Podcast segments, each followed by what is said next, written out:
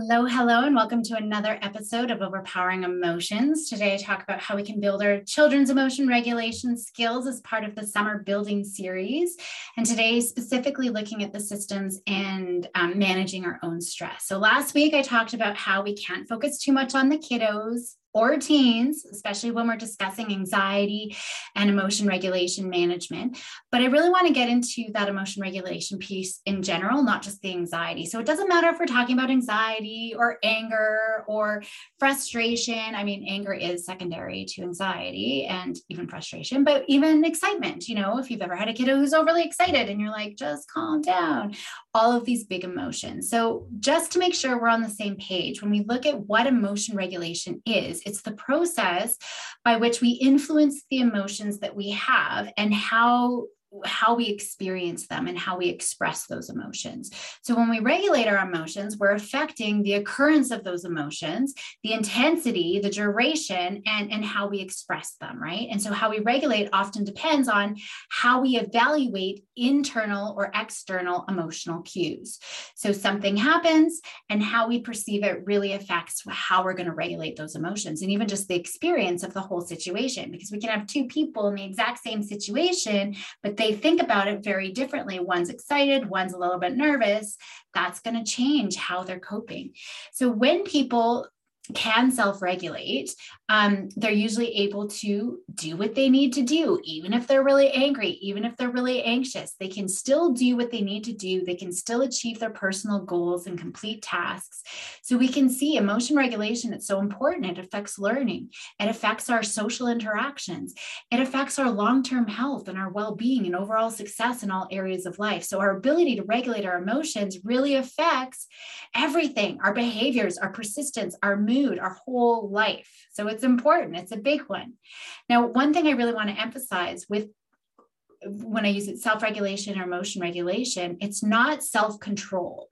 It's not controlling my emotions, right? There's a range of skills that we need to work on that are going to help kids be adaptable, be flexible to whatever situational challenges or social demands that are coming up. It is voluntary, it's the voluntary response to be able to adapt to and cope to a situation. So we don't have control. That initial, initial feeling and, and the initial emotion that comes up we have zero control over that those dials you know if we look at the, the emotion dial and our acceptance dial or willingness dial are very different things. So we can't put all the pressure on the child. It's never only the child's problem. It's not only just the child's behavior that has to be solved. To help our kiddos learn how to be self-regulate and to regulate their emotions, we have to start with the systems. And there are lots of different systems around the child change is way harder when we're only focusing on one system at a time, especially when we're just focusing on the child, right? If we're just focusing on, on them making changes to improve their uh, emotion regulation. To have great success, we have to change the whole world around them. Emotion regulation and even building resilience, it's not a do it yourself endeavor. It's impossible and so that's why I'm stopped. I'm not seeing kids on their own anymore. I've stopped doing that for a long time. It's really impossible to do it yourself, especially as a child, right? They have to have sufficient care and sufficient support. And so, you know, we always need to focus on nature over nurture when it comes to anxiety, when it comes to emotion regulation, because regulation depends more on what we receive than what we have. And same thing with resilience. It all depends on what we get from our environment than what we necessarily have internally, our own resources. I'm certainly going to talk about the skills and the things that the kids need to work on, but we need to make sure those systems are in place for them to develop those skills first. So there's lots of different factors that influence a kiddo's ability to cope from obviously the individual child, but to the family, to the community, and to the larger society. So when we see, when we're looking at emotion regulation, there's several processes and multiple systems that have to be in place for the success to, to occur. tripping on my words today. So, yes, there are definitely, like I said, individual skills that kiddos need to learn to cope effectively, but they have to they, they live within a system that can affect their success with building those skills and with coping. So we really have to build not just the child's but the families and even the communities and society's capacity to cope because each of those are going to influence our kids capacity to cope. So today i'm focusing specifically on the family and parental stress because that's a huge piece of what contributes to our kiddos' big emotions as well. So, to give you an idea though of the community, I'm really not going to focus on the community and societal factors, but, but they are at play. So, at the community level, for example, that can include connections with peers, it can include the education system, opportunities to take risks. So, I will talk about those at some point in the future, not for this summer series, but those are different examples of some of those community level factors. At the societal level, it can include things like the social and cultural values that we find ourselves in, but it could also be public policies, legislation that's affecting us as well. But I want to focus on the family. I always talk about how anxiety is a family problem. It's also a family solution. So I have a self regulation pyramid, uh, which I have in the show notes for you. Um, the most foundational piece is the supportive environment, and we can break that down even more. Stable environment is so important, but it's the adult's ability to be able to co regulate and manage their own emotions and not passing their own stress on to kiddos. And that's part of a stable environment that I'm going to focus on for today. So, as we focus on emotion regulation, it's essential that as adults are regulating our own emotions first, because how can we ever expect our kiddos to do so, right? Especially if that part of the brain that controls the emotion regulation and keeping their cool, it's the last to develop. It doesn't develop develop until they're adults. So we have to be their surrogate frontal lobes to help them to regulate. So we need to learn to show vulnerability in an effective way, right? We're not going to go lose our cool and, and, be stressed and irritable with our kiddos, right? We have to recognize our own unhelpful thoughts, our own unhelpful behaviors. Even just breathing regularly it's something we don't do as adults when we get stressed. Not that breathing's necessarily an anxiety strategy for our kiddos that we want to use, but we're not showing how we're managing. We're not talking about, man, I'm feeling stressed. I need to take a break. I'm going to go for a walk. So, our job as successful co regulators for children is to maintain calm. That's first and foremost. We have to maintain calm and balance. So, that means we need to have mastery over our own emotions first. The way kiddos or teens and even young adults can cope effectively with their stressors is when we can maintain the calm. Kids can function optimally when they have effective co-regulation support. No matter how upset they are no how, matter how big their tantrum or behaviors are if we can maintain calm and balance they're going to be able to regulate way easier. So if we we need to think of self-regulation as a bucket of resources or sort of a gas tank right? So i, I kind of love, love using the analogy of a water bottle. So for example to be optimal, to be able to regulate our emotions optimally, we want to have this bucket full right up to the top. When they're a baby, so what kids can put in comes up from the bottom. Well, we need to put in, we put in, we add, we supplement from the top. So this is their tank of resilience, of self or of emotion regulation. When they're a baby, there's nothing in their bucket at all. Nothing in their tank at all right? They actually have a very loud, startling cry response to ensure that they can get our attention if they're uncomfortable, if they're in danger, right? So that's a protective mechanism that's pre-built into our babies, but they're not able to self-regulate. They, they have that startling cry so that we can come in and fill up what they need, right? So, so we are immediately filling up the rest of their bucket. They can't do it. And so they need us to immediately fill it up for them, comfort them, feed them, bathe them, connect with them. As they get older, they're starting to learn a few skills, right? But it's slow process because it doesn't fully get to a point where they can do it themselves until they're well into their adult years. It's a slow process. So they're going to learn to get a few skills, but guess what? We still need to fill the rest of the bucket for them. Obviously, they're going to need more support the younger that they are. But even as a young adult, they still don't have a full book bucket. And so, yes, we still need to support our kiddos when they're 18, 22, 25, right? We still need to be their surrogate frontal lobe and, and maintain that calm so that's going to be really important.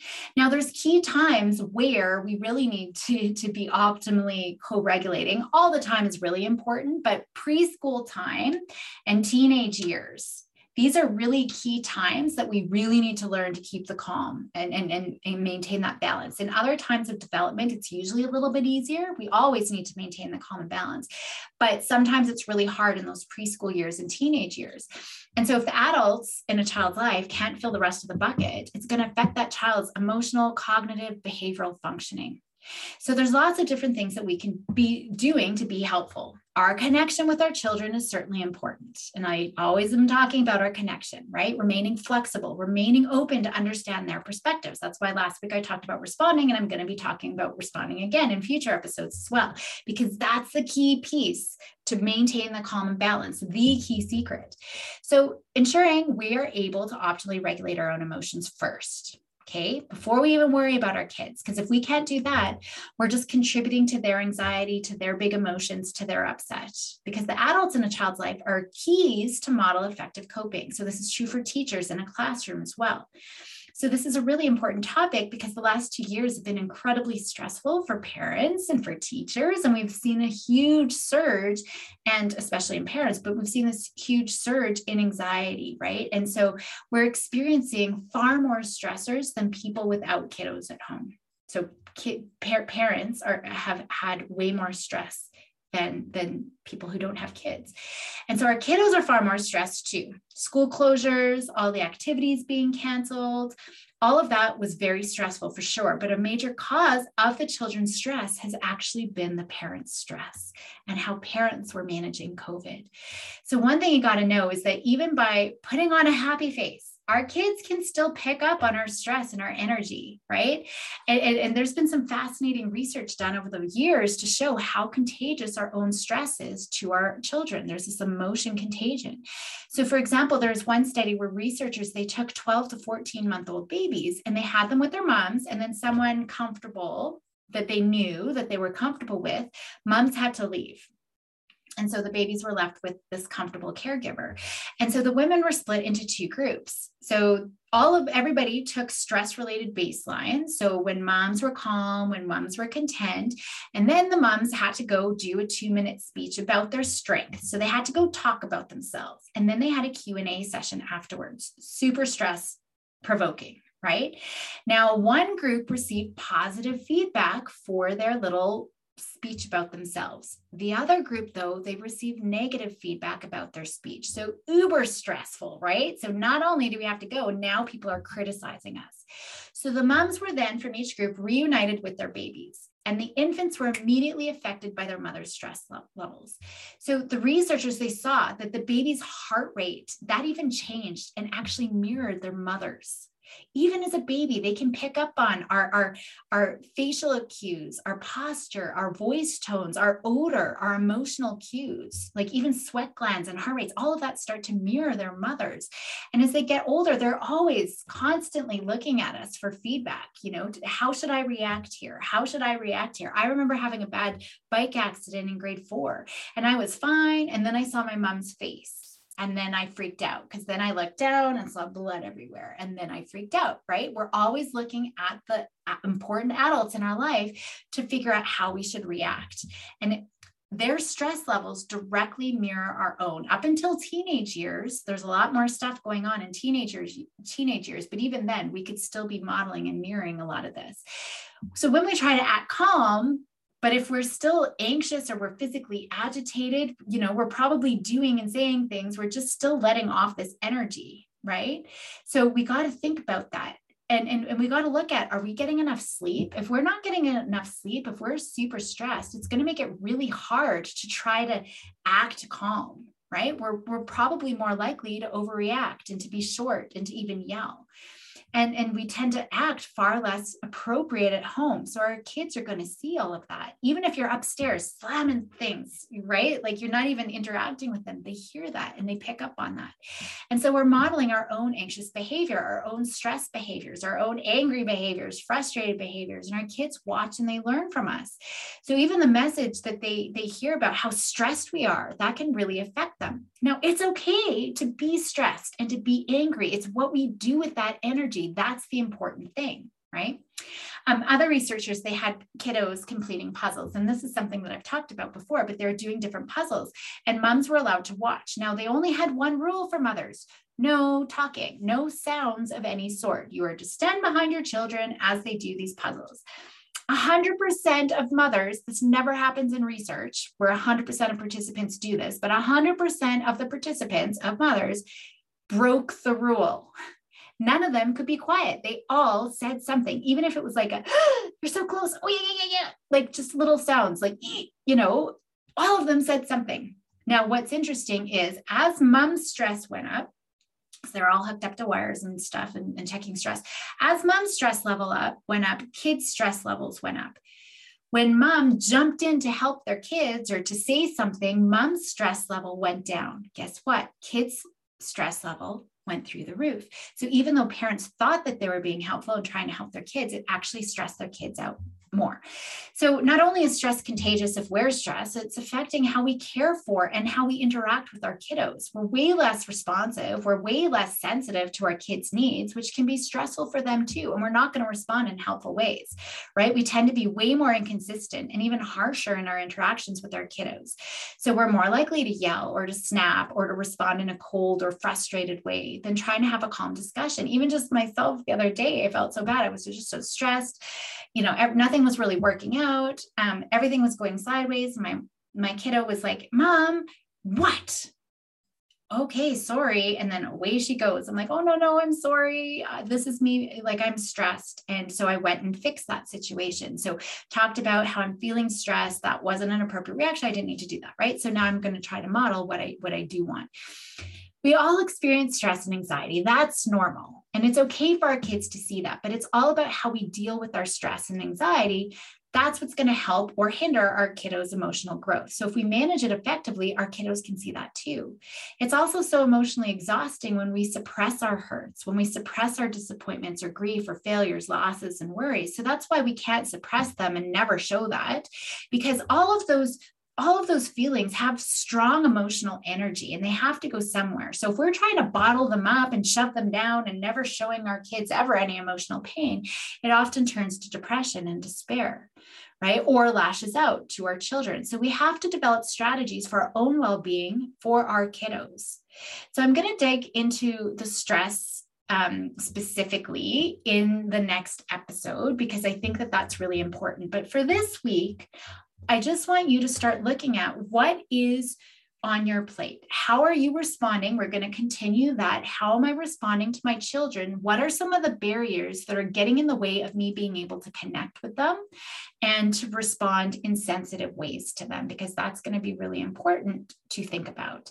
So, for this week, practice that. Practice looking at how are my emotions coming up? How are stress you know, how is stress coming up? How am I responding? What can I tweak so that I can model the very things that I want to be able to model? Being able to identify how I'm feeling, being able to respond in a helpful way, problem solve. How am I going to manage this stress?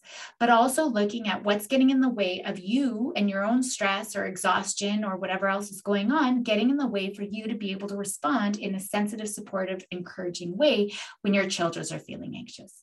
So thank you for joining me today. Go and love your kids, help them be bold and courageous. And I will see you next week. And we will jump in specifically on how to manage our own stress. Take care.